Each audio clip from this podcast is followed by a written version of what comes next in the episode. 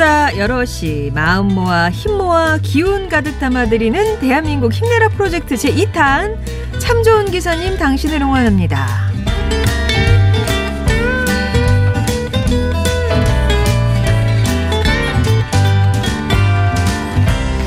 버스, 택시, 지하철 비롯해서 고속버스, 마을버스, 기차 같은 대중교통 기사님들께 힘찬 응원과 에너지를 드리고 싶어서 마련한 시간인데요. 버스 기사인 남편을 응원했던 사연이 우리 첫 번째 만났던 사연이었고요. 이어서 재연 배우 출신의 택시기사님 얘기도 들어봤었죠. 그리고 지난주에는 승객 결혼식에 참석할 정도로 특별했던 고향버스 기사님에 대한 사연을 만났었는데요. 자, 오늘 네 번째입니다. 이 시간 주인공 만나기 전에 오늘 사연과 관련된 퀴즈 드리겠습니다. 오늘 사연 주신 분은 충남 천안에서 택시 운전을 하고 계세요. 이분이 13년 동안 택시 운전을 하면서 천안에 방문한 외지 손님들을 가장 많이 태워드린 관광지는 다음 중 어디일까요? 이분의, 그러니까 이게 통계가 아니라 이분의 개인 경험인 거죠. 그렇죠. 예, 그렇습니다. 이분의 개인 경험입니다.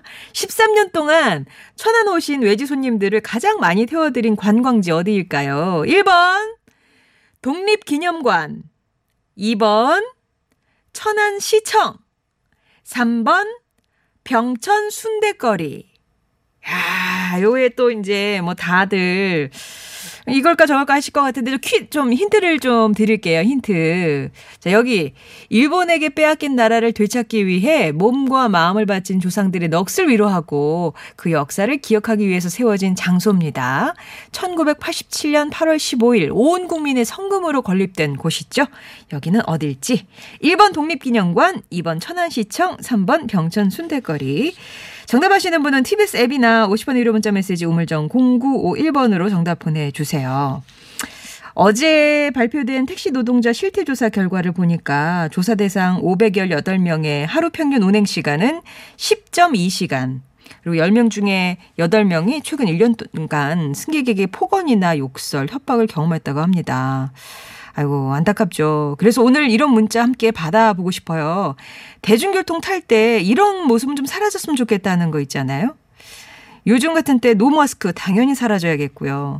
기본 예의 지키지 않는 모습. 예를 들어서 뭐 시끄럽게 통화한다거나 혼자서 뭐 자리를 많이 차지한다거나 음악이나 동영상 혼자 막 크게 틀어놓는다거나 아니면 기사님들한테 아주 무례하긴 태도를 보인다거나 뭐 등등.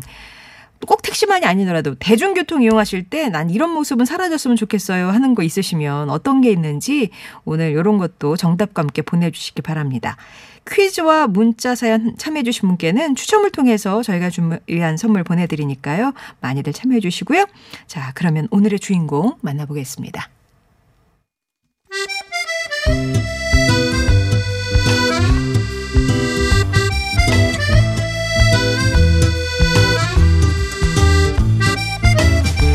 도로 위를 달리는 시민의 발, 참 좋은 기사님. 오늘은 충남 천안시에서 강석준 님의 응원 사연 만나보겠습니다.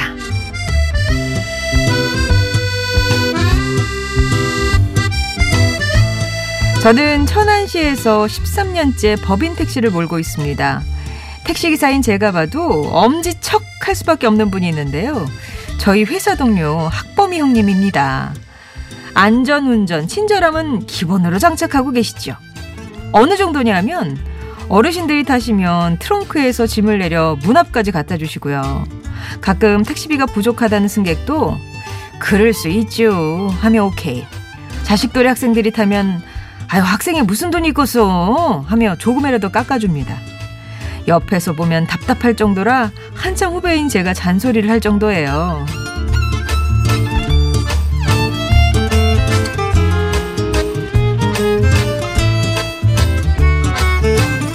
형님은 승객한테만 잘하는 게 아닙니다. 직원들 사이에서도 마을 이장님 같은 분이랄까요? 누군가에게 무슨 일이 생기면 나타나서 고장난 라이트도 갈아주고 손님과의 분쟁도 해결해주고 못 마시는 술잔을 앞에 두고 몇 시간째 고민도 들어주시죠. 저 역시 형님한테 큰 도움을 받은 적이 있습니다. 2년 전 아버님이 돌아가셨을 때인데요. 형님이 바로 달려와서 며칠 동안 장례식을 다 챙기며 저를 토닥거려 주셨어요. 남보다 형편이 넉넉한 것도 시간이 많은 것도 아닌데 차에 오르는 승객부터 동료들 또 지인들까지 엄마처럼 다 품고 챙기는 프로 오지라퍼 이학범 형님. 참 좋은 기사이자 참 좋은 그 사람을 방송으로 응원하면서 감사의 말씀도 전하고 싶습니다.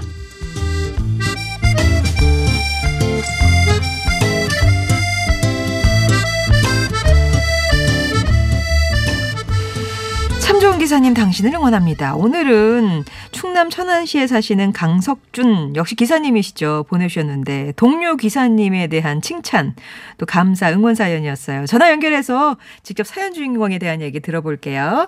여보세요. 여보세요. 네, 안녕하십니까. 네, 안녕하세요. 네, 강석준님. 본인 소개 좀 부탁드릴게요. 아, 예, 안녕하세요. 저는 천안에서 13년째 법인택시를 하고 있는 강석준 기사입니다. 네. 저희가 이름이 낯이 있는 게 이학범 님도 그렇고 강석준 님도 그렇고 저희 잘 들어주시는 애청자시잖아요. 예, 예. 그리고 평소에도 우리 뭐 석준이 뭐 학범이 형님 이렇게 해가지고 서로 또 응원하시는 메시지도 많이 보내주시고요. 네. 예. 요즘 어떻게 지내세요? 요즘 그냥 뭐라고 할까 그냥 좀 다 힘들지만요. 네. 그냥 마음 편히 그냥 비워두고 일하고 있습니다. 아, 힘들지만 써가면서. 마음 비우고. 예. 주변에 많은 기사님들 계실 텐데 우리 이학범 형님을 참 좋은 기사님으로 추천하신 이유? 아, 이유는요. 형님이 제가 이제 처음 이제 봤을 때부터 지금까지 한결뿐 그러니까 변함이 없고 그냥 항시. 이래도 흥, 저래도 흥, 사람이 참 너무 착해서, 그리고 정이 많으세요. 네. 혼자 옆에서 같이 있다 보면은 드라마 보면서 눈물도 흘리고. 아이고야. 너무 많아서.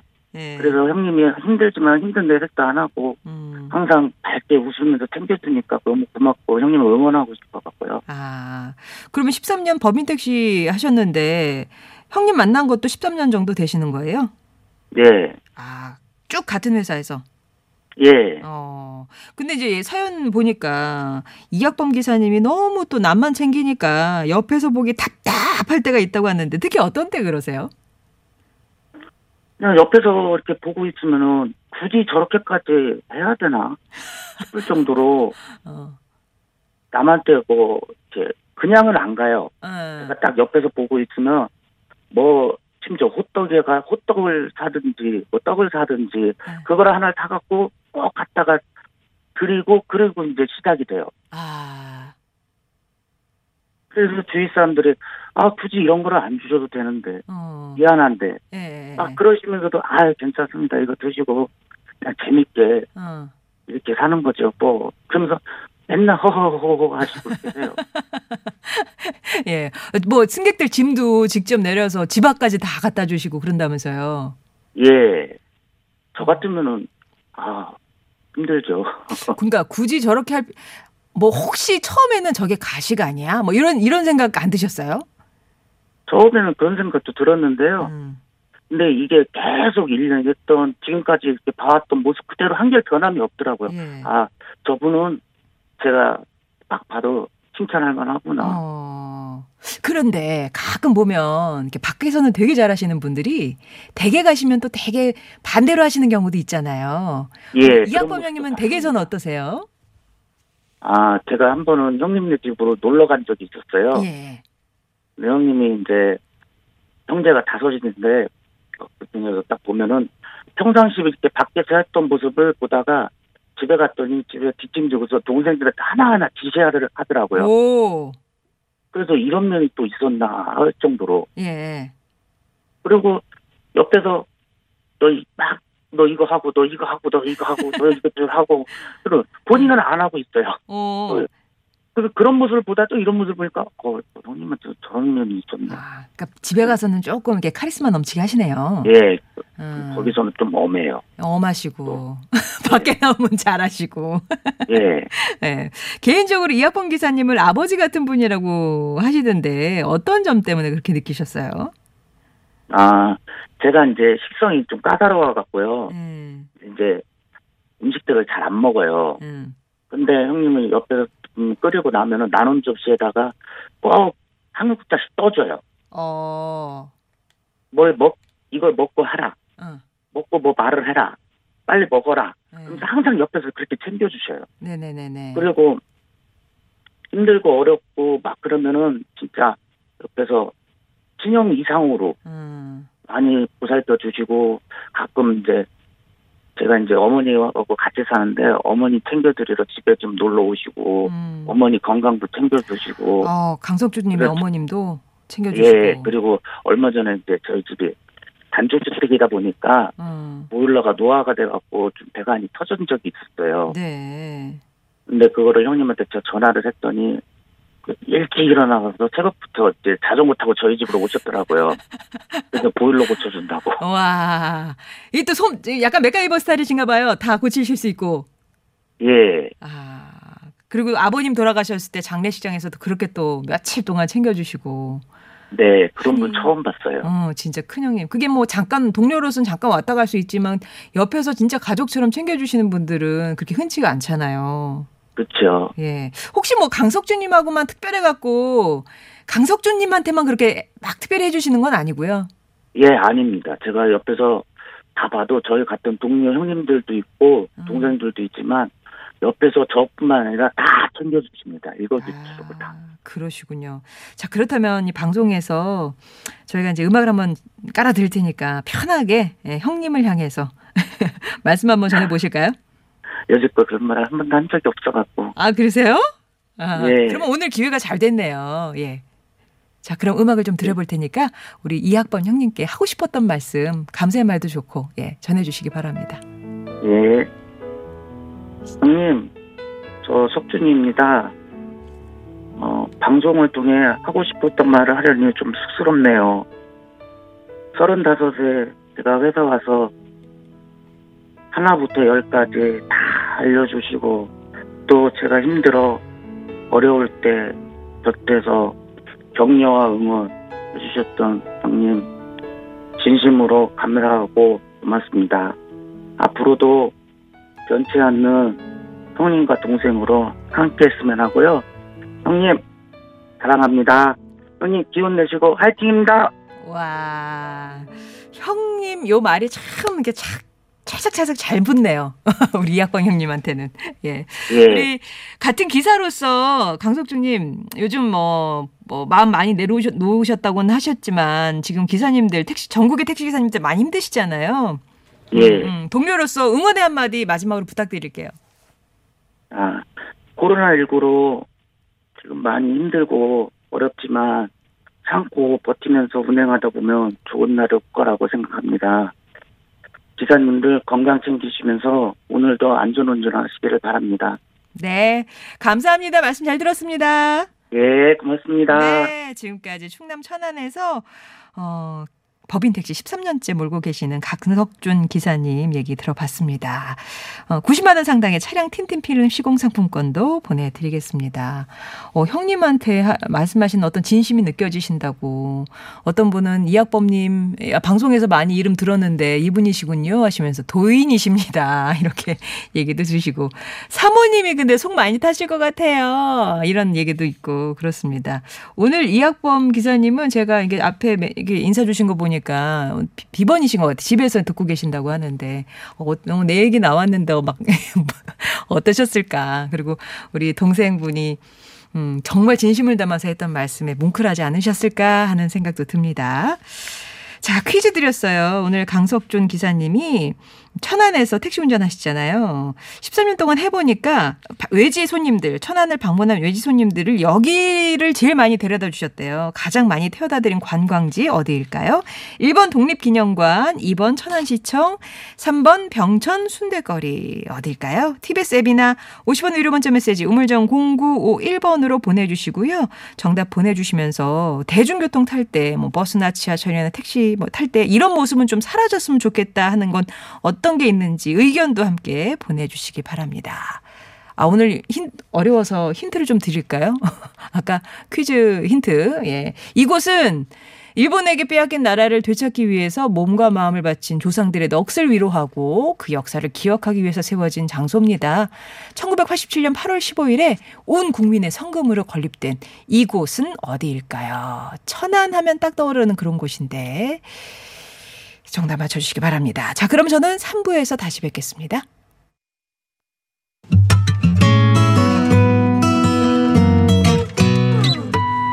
정혜와 함께하는 참 좋은 사람들 아침 햇살처럼 따스한 방송 상쾌하고 즐거운 듣기 정다운 이야기 송정애의 좋은 사람들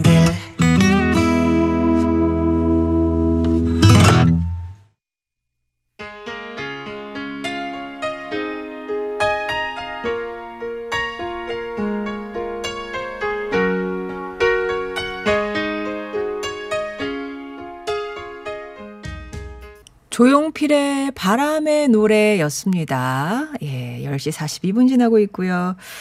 앞에서 우리 참 좋은 기사님 만나봤고요.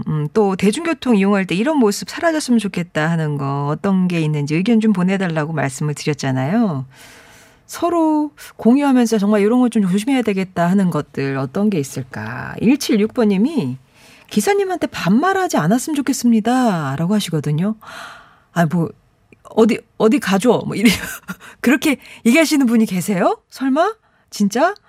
서로 존댓말 했으면 좋겠습니다라고 하시는데, 어우, 기사님하고 이제 승객들 사이에 진짜 존대하셔야 되는 거 아닌가요? 반말 안 했으면 좋겠습니다라는 약간 충격적인 얘기를 주셨고요. 1766번님. 1025번님은 얼마 전에 버스를 탔는데 젊은 남자분이 버젓이 핑크색 좌석, 그러니까 임산부를 위한 좌석에 앉아 계시더라고요.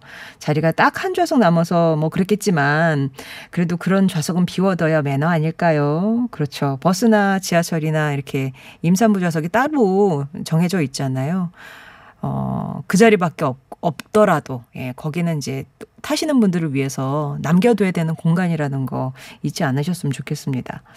0266번님은 대중교통 타고 나면 조금 꼴불견인 분들도 많아요. 그러니까 등가방 무겁고 빵빵한 가방을 한쪽으로 메고 옆 사람 툭툭 계속해서 치고 좌석에서는 둘이 앉는 곳 혼자 다리 쫙 벌려서 앉고 옆 사람 불편하게 하는 분들이요. 라면서 그쵸 이제 백팩 같은 거 그런 거 이제 앞으로 좀 매거나 좀 조심해서 매라 뭐 그런 얘기도 나오고 일단 뭐 자리 여러 자리 차지하시는 분들은 진짜 꼴불견 중에 꼴불견이죠.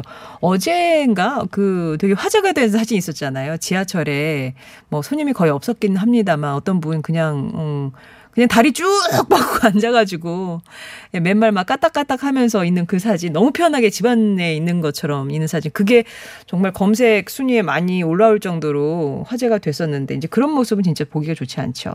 6312번님은 요즘 전철이나 버스 타면 아이들이 신발 신고 의자에 올라가도 그냥 냅두시는 부모님들 보면 너무 답답해요. 그 의자에 많은 사람들이 앉아야 하는데 예, 뭐 이 밖에 뭐 쩍벌남들 이런 건 없어지고 조심했으면 좋겠습니다. 라면서 아이들 데리고 타시는 분들의 어떤 아이들한테 그 가르쳐줘야 되는 예절 같은 게 있잖아요. 에티켓 같은 거 그런 건 좀 제대로 잘 지켰으면 좋겠다라는 말씀이시고요.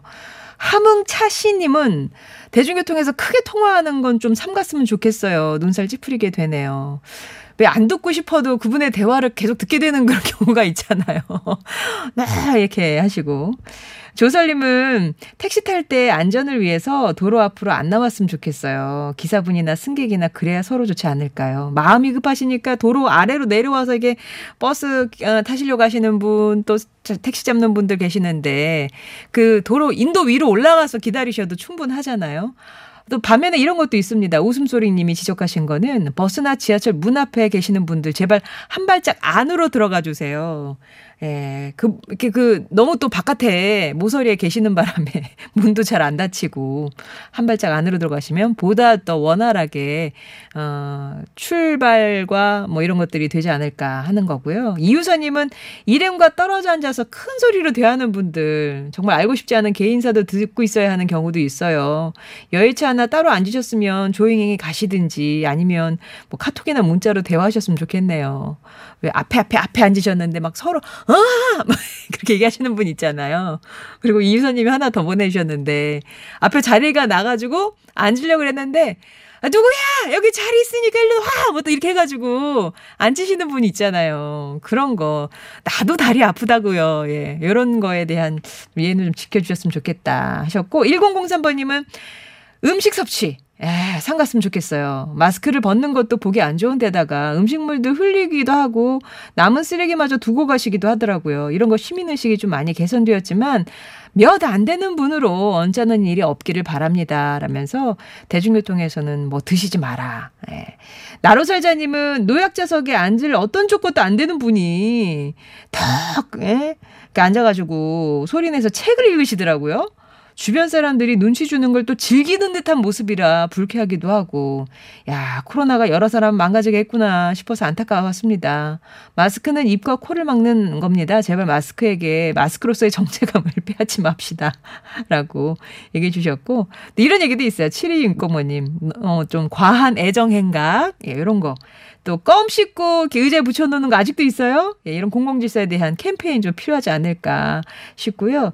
또 도훈이처님은 버스 승무원 아내시죠? 예, 남편분이 이제 운전을 하시는데 안전사고의 원인인 손잡이 안 잡고 스마트폰 보기 요거는 진짜 삼가해달라고. 그다음에 자리 막 중간에 자리 막 옮기고 이동 중에요. 이렇게 막 차 이제 운행하고 있는데 장난으로 하차벨 누르는 분들 이런 거 하지 맙시다. 아마 바깥 분이 이런 얘기 좀 해주셨던가 봐요. 자, 이런 거 정말 뭐 다 공감하시는 기본 에티켓이잖아요. 이런 거는 삼갔으면 좋겠습니다. 자, 퀴즈 정답과 당첨자는 지금 말씀드릴게요. 퀴즈 정답은 독립기념관 1번이었고요. 당첨자 막내 부인님, 1650번님, 1003번님, 8723번님, 9081번님께 선물 보내드리겠습니다. 서울시내 교통상황 살펴보겠습니다. 이주혜 리포터. 서울시가 코로나로 지친 시민들을 문화예술로 위로하는 문화로 토닥토닥 프로젝트를 진행한다고 합니다. 어떤 프로그램들이 있는지 자세한 내용 알아보겠습니다. 서울시 문화정책과 김경탁 과장님 연결합니다. 안녕하세요. 네, 안녕하십니까. 예, 서울시가 문화예술로 시민들을 위로하는 프로젝트를 진행하신다는데 자세한 내용 좀 소개해 주세요.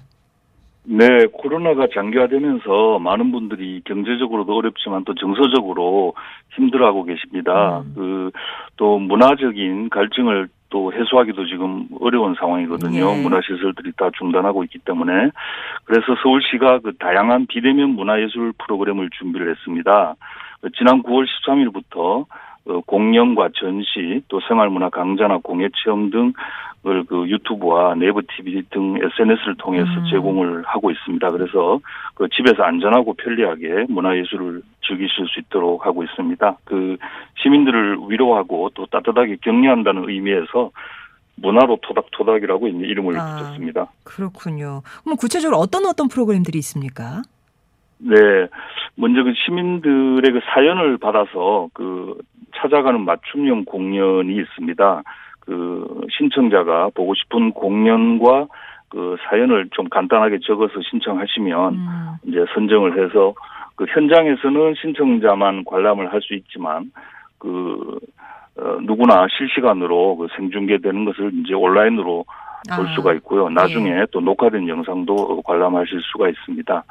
두 번째는 그 서울시의 대표적인 문화시설을 배경으로 그 가수나 예술가들이 공연하는 영상 그리고 그 최근에 그 대표적인 그 축제들의 그 하이라이트 영상을 또 재미있게 그 압축해서 제공하기도 하고요. 그다음 또 집에서 그 영상을 보면서 직접 만들거나 배우는 또 체험 프로그램도 제공을 하고 있습니다. 예. 그러니까 보면서 즐기는 공연뿐만 아니라 뭘 배울 수 있는 그런 체험 프로그램도 준비를 하고 계시는군요. 특히 네. 그 시민 사연 받아서 찾아가는 공연 이게 아주 좋은 반응을 얻고 있다고 들었는데 뭐 어떤 네. 예들이 있었습니까?